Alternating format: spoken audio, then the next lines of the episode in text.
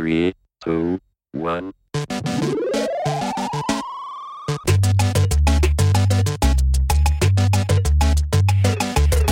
Hello and welcome to D-Bad, the Don't Be a Dickhead podcast with me, John Gilbert. And me, Ian Thompson.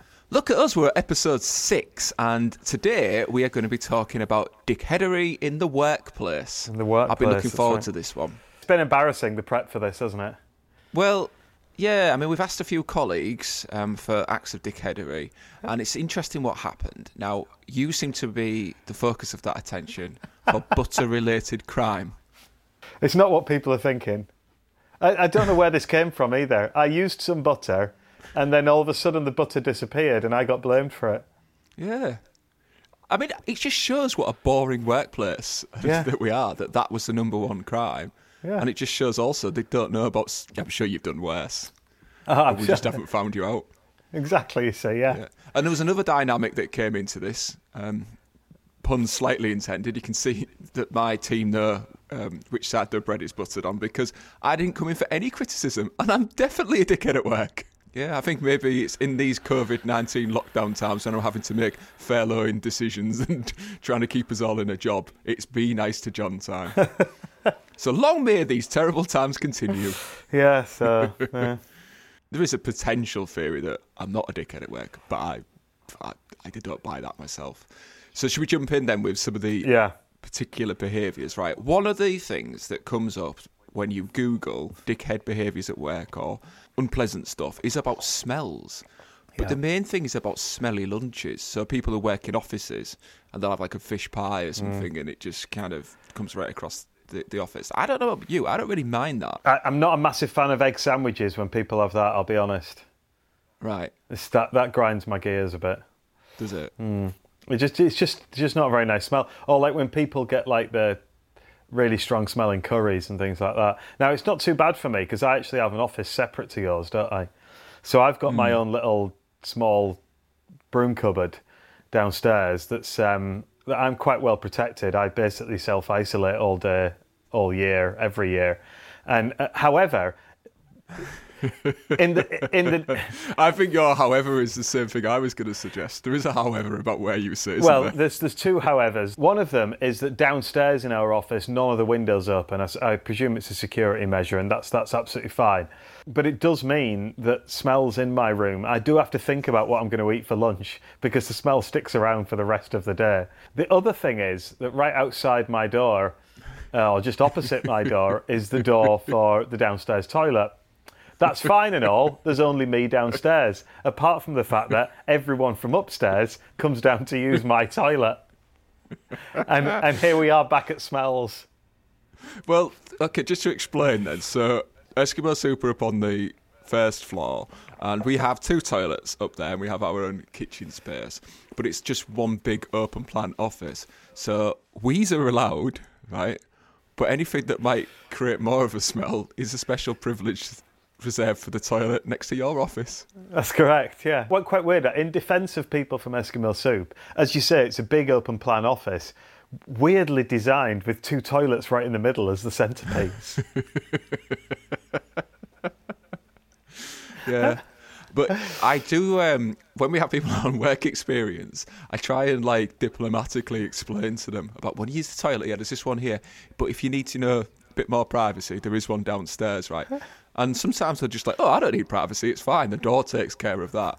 So when they come out and they just waft their shit across the office, I realise I've missed the opportunity. And what I should do is just actually just say that Ian's got a fetish for the remnants of the smell of poo downstairs. So please don't deprive him of that. That's what you need to do. Go and use it. Unless they think when I say a bit of privacy, they're thinking of a number three, in which case I don't want them doing that in the office at all. I've been thinking about recording this um, episode because I've really only worked in small businesses, so I don't want to get into anything too recent because somebody listening to this might think, hey, is he talking about me? So I could uh, go a little bit further back in time, but years ago, almost 20 years ago, I used to work in a Portakabin at the bottom of a garden. I was quite happy on my own. Uh, because I could sleep at my desk and I didn't really have any work for me to do, so life was pretty good. But then they sent me a companion, and um, I didn't have any problems with the smell of his food. The problem I had with him was the smell of his crotch. I just don't think he was washing it. And then every now and again, he would just aggravate it.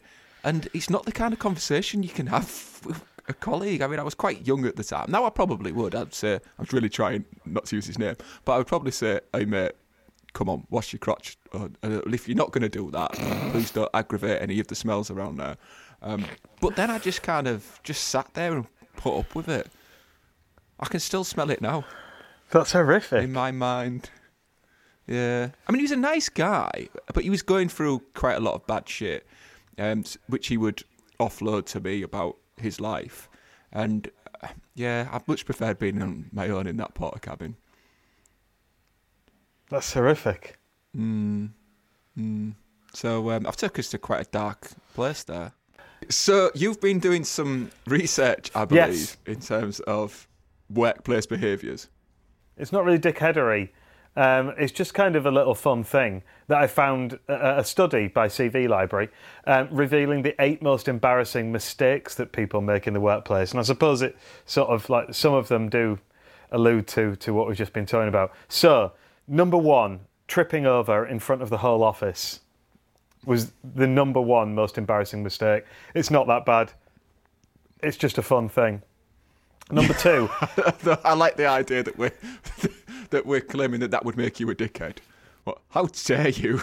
We're not, we're not claiming that would make you a dickhead, although maybe laughing at you might make them a dickhead. It depends That's how far you one most. I don't think that's that embarrassing. Well, Is they're it? just mistakes. They're just embarrassing mistakes. I suppose if you trip up, it depends how far you trip. I mean, in the Eskimo Soup upstairs office, you've got the stairs next to the toilets right in the centre of the office. and and it's quite a wide opening. And two or three times I have been stood or on one of the wheeled chairs upstairs Yeah. and nearly sent myself right down the stairs. It does make me nervous when you do that. Yeah, and I am um, concerned for your safety more so than the chair. Thanks. Although it would be annoying if the chair was broken as well. Yeah. Okay, number two, sending a negative email to the wrong person. You've already Hmm. told us your story about that.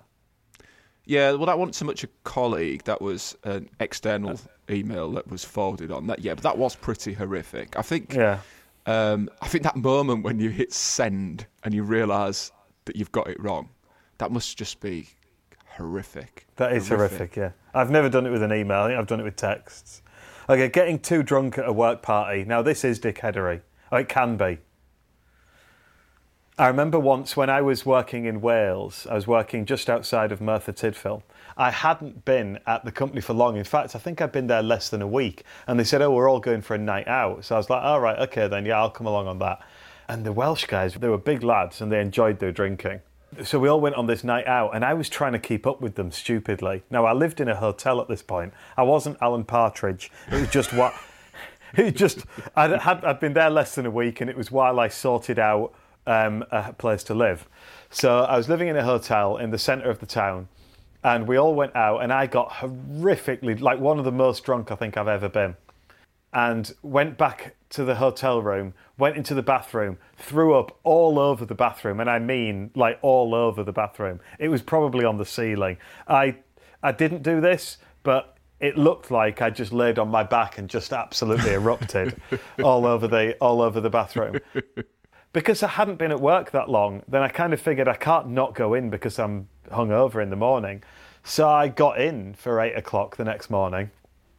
And I was the only person in work until about half 11, 12 o'clock. Everyone else knew the etiquette was if you feel hungover after a company night out, don't feel like you have to come in. And because no one came in, I laid with the phone next to my head so that I could answer it in case any clients rang. That's how good I was. Oh.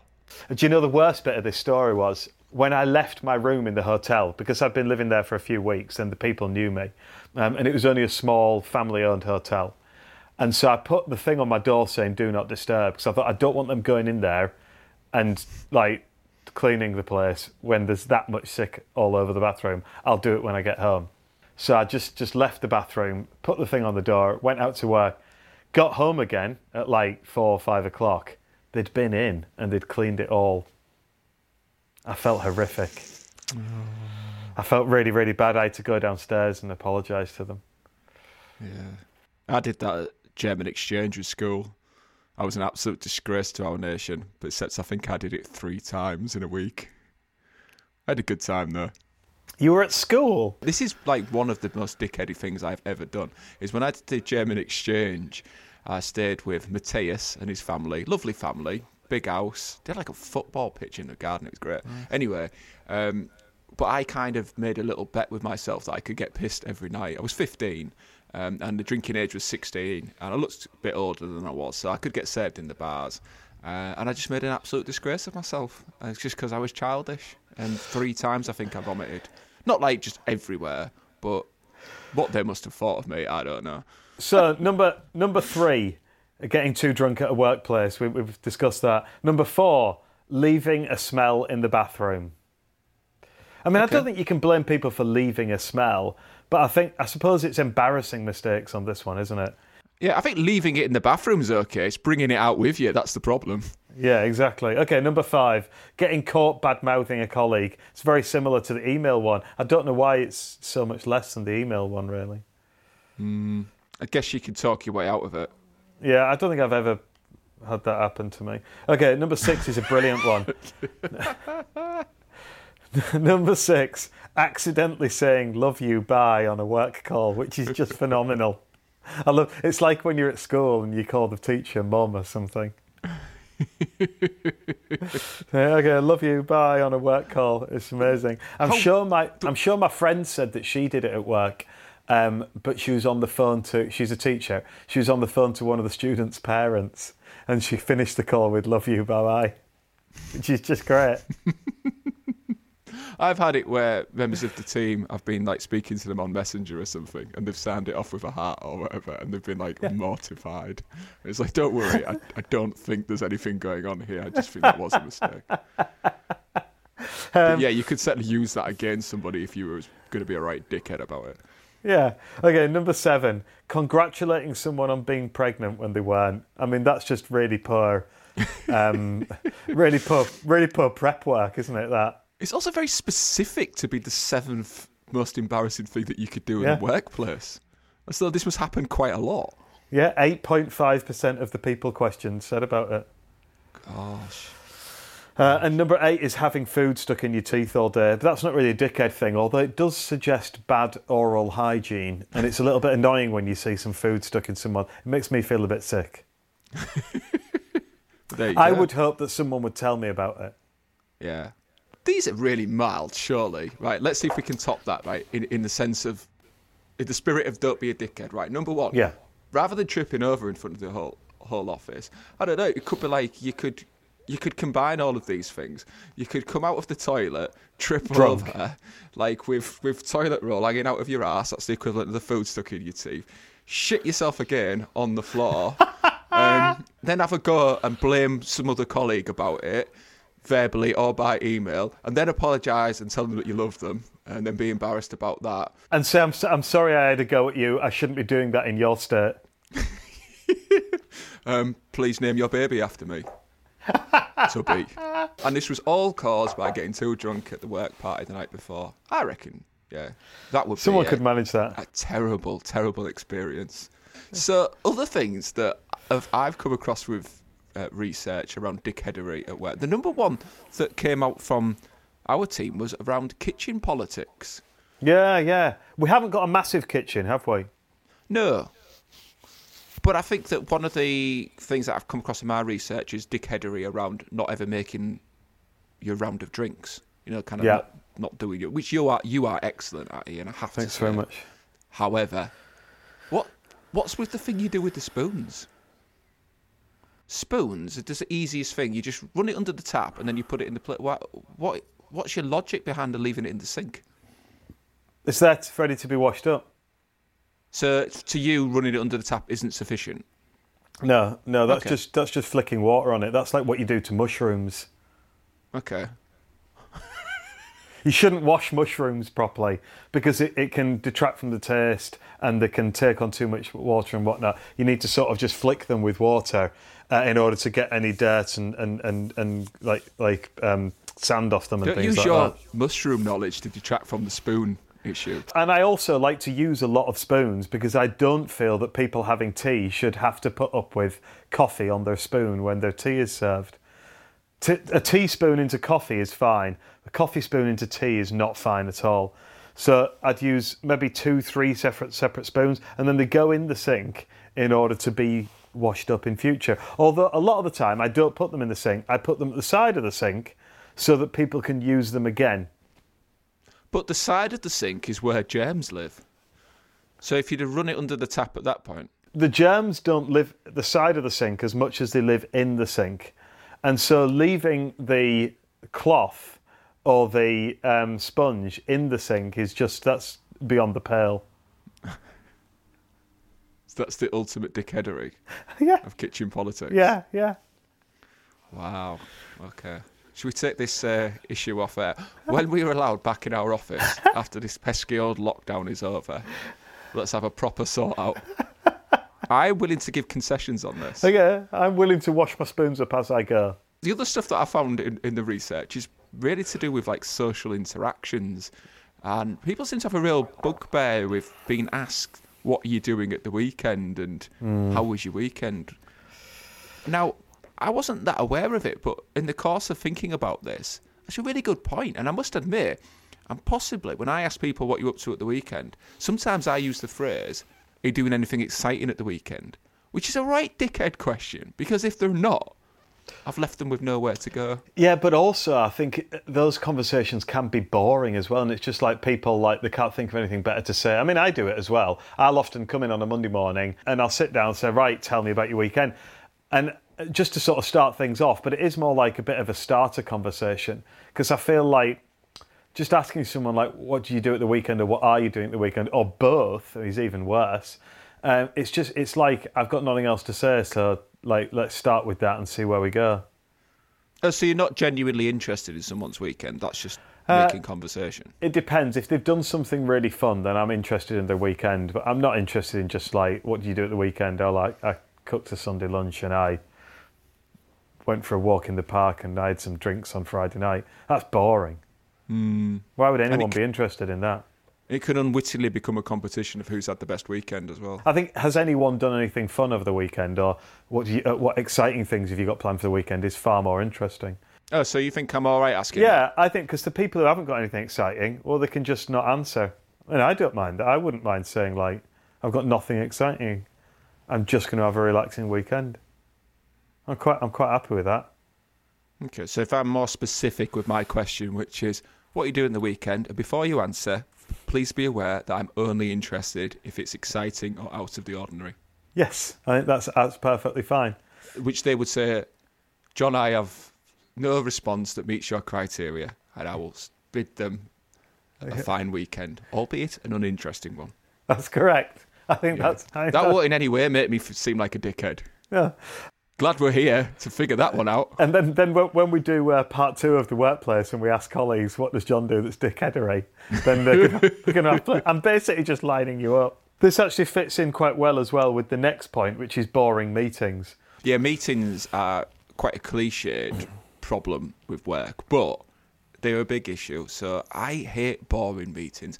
I have actually fallen asleep in several meetings. One of the worst times was a client meeting a few years ago. I fell asleep when there was just two of us in the meeting because he just kept going on and on and on. And then I've had ones where I've considered injuring myself. They do it on Family Guy, where Peter Griffin gets himself out of boring situations by ramming a pair of scissors up his nose. And I've, I've actually thought about doing stuff just to get out of this. This is this is more historical stuff. And I've just been thinking, if I punch myself in the face, then it's going to look like I've had some kind of psychotic episode, and I'll get sympathy. If I punch the client in the face then it's an assault charge, so I can't do that. So that's the only option. And that's dickheadery of my part to complain about it because what I should do is be professional and just listen to it. But also, I think on the part of the other person in the meeting, you've just got to read the room. This has reminded me of two stories. They're not really meetings, but they kind of were. So one of them was at, and and it's both examples of me being a dickhead. Uh, one of them Hey. was, was um, at a wedding. I was a little bit drunk, and I was talking to someone, and someone else came along and started talking, and I didn't know them, and they were really boring. Do you know what, like when someone's so boring and like you're that uninterested that you start to get angry about it, and you get a bit of a feeling in the pit of your stomach about how angry you are that this is so boring. Like, and it, this built up so much in me that I think it was probably because I was so drunk. I just said, I'm really sorry. I'm just gonna have to stop you there. I'm really bored. So I'm, I'm gonna I'm gonna go I'm gonna go over here for a bit and just left the conversation and just stopped them. So that was that that was that was good. The second one is when I was doing jury service. For anyone who hasn't done jury service or who doesn't know how the courts work and things, what tends to happen is the defence and the prosecution firstly well, first of all, you get a talk from the judge where he tells you what's going to happen. Then the defence and the prosecution tell you all about what their cases are and they like summarise it then the defence and the prosecution actually do the, their arguments, so they, they do a longer version of than their summary.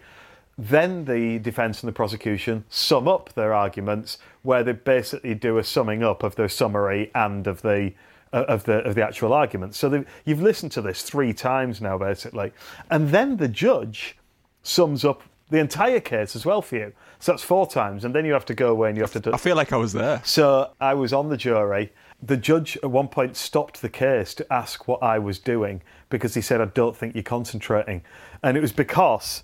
What, on, with one hand, I was writing. With the other hand, I was like just playing with the wall in the background like that. And he thought I had my hand up, and he stopped and he said, "Sorry, juror number whatever. Do you do you have a question?" I was like, "Oh no, sorry. I was just I was playing with the wall." And he was like, well, are, are, we boring you? You know, I, I'm worried that you're not concentrating. I said, no, I am. Yeah, I'm making. He said, what are you writing? And I said, I'm making notes about it. And he was like, right, okay then. now at that point, I was very worried because I thought if he has to see my notes, he'll notice that all I'm doing is trying to write down all 96 football league teams, which I was. Whilst someone's life hung in the balance, then I was just trying to name every single Premier League and Football League team. So wow. there we go. Did you send them down? Uh, no, I don't think we did. No.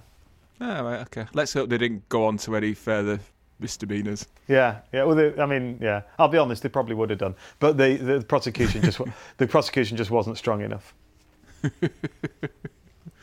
so I love the fact that um, anybody that's created a situation that hasn't kept us entirely stimulated, whether that's a weekend or a meeting, it just means that that's just dickheadery. That's all we're saying. I think we are, yeah. Maybe it's either that that's dickheadery or it's our intolerance that's dickheadery. I'm yeah. not willing to debate that right now. One of the other things I've spotted, and we will start wrapping up soon, um, about dickheadery in the workplace is this idea of pranks. You know, like yeah. you've got like a, a, character in, in the workplace. Now, I've tried to do this before. I've been that dickhead who's done pranks. We used to work in an old building called Salter's House on the High Street in Hull. Uh, it's been there hundreds of years. As a consequence of that, there were a couple of quirks. Um, one was there was a hole in the ceiling, and pigeons could get into our office. So some mornings you'd go in and there would be pigeon droppings on your desk, and it was a Brilliant. bit of a pain. And I would actually catch the pigeons, shoo them out of the window, or they'd go back up on their own accord. Anyway, one time this pigeon had got a little bit lost within the office, and as I was trying to catch it, it went into the gents' toilet. To which thinking, oh, right, I can go in, catch this quite easily now if I throw a towel over it or something. Or I can just leave it there. And then when somebody goes to the toilet, the, a panic pigeon will just kind of like fly at them and it'll be hilarious. And I sat there, like from a distance, waiting for somebody to go to the toilet to see what would happen with this pigeon. And then finally, James went to go. And James opened the door and then said, Oh, look, there's a pigeon. And it was just like I've just wasted like a good hour of my busy life there, just waiting for something good to happen, and it never did. And the other thing was people were convinced that the office was haunted.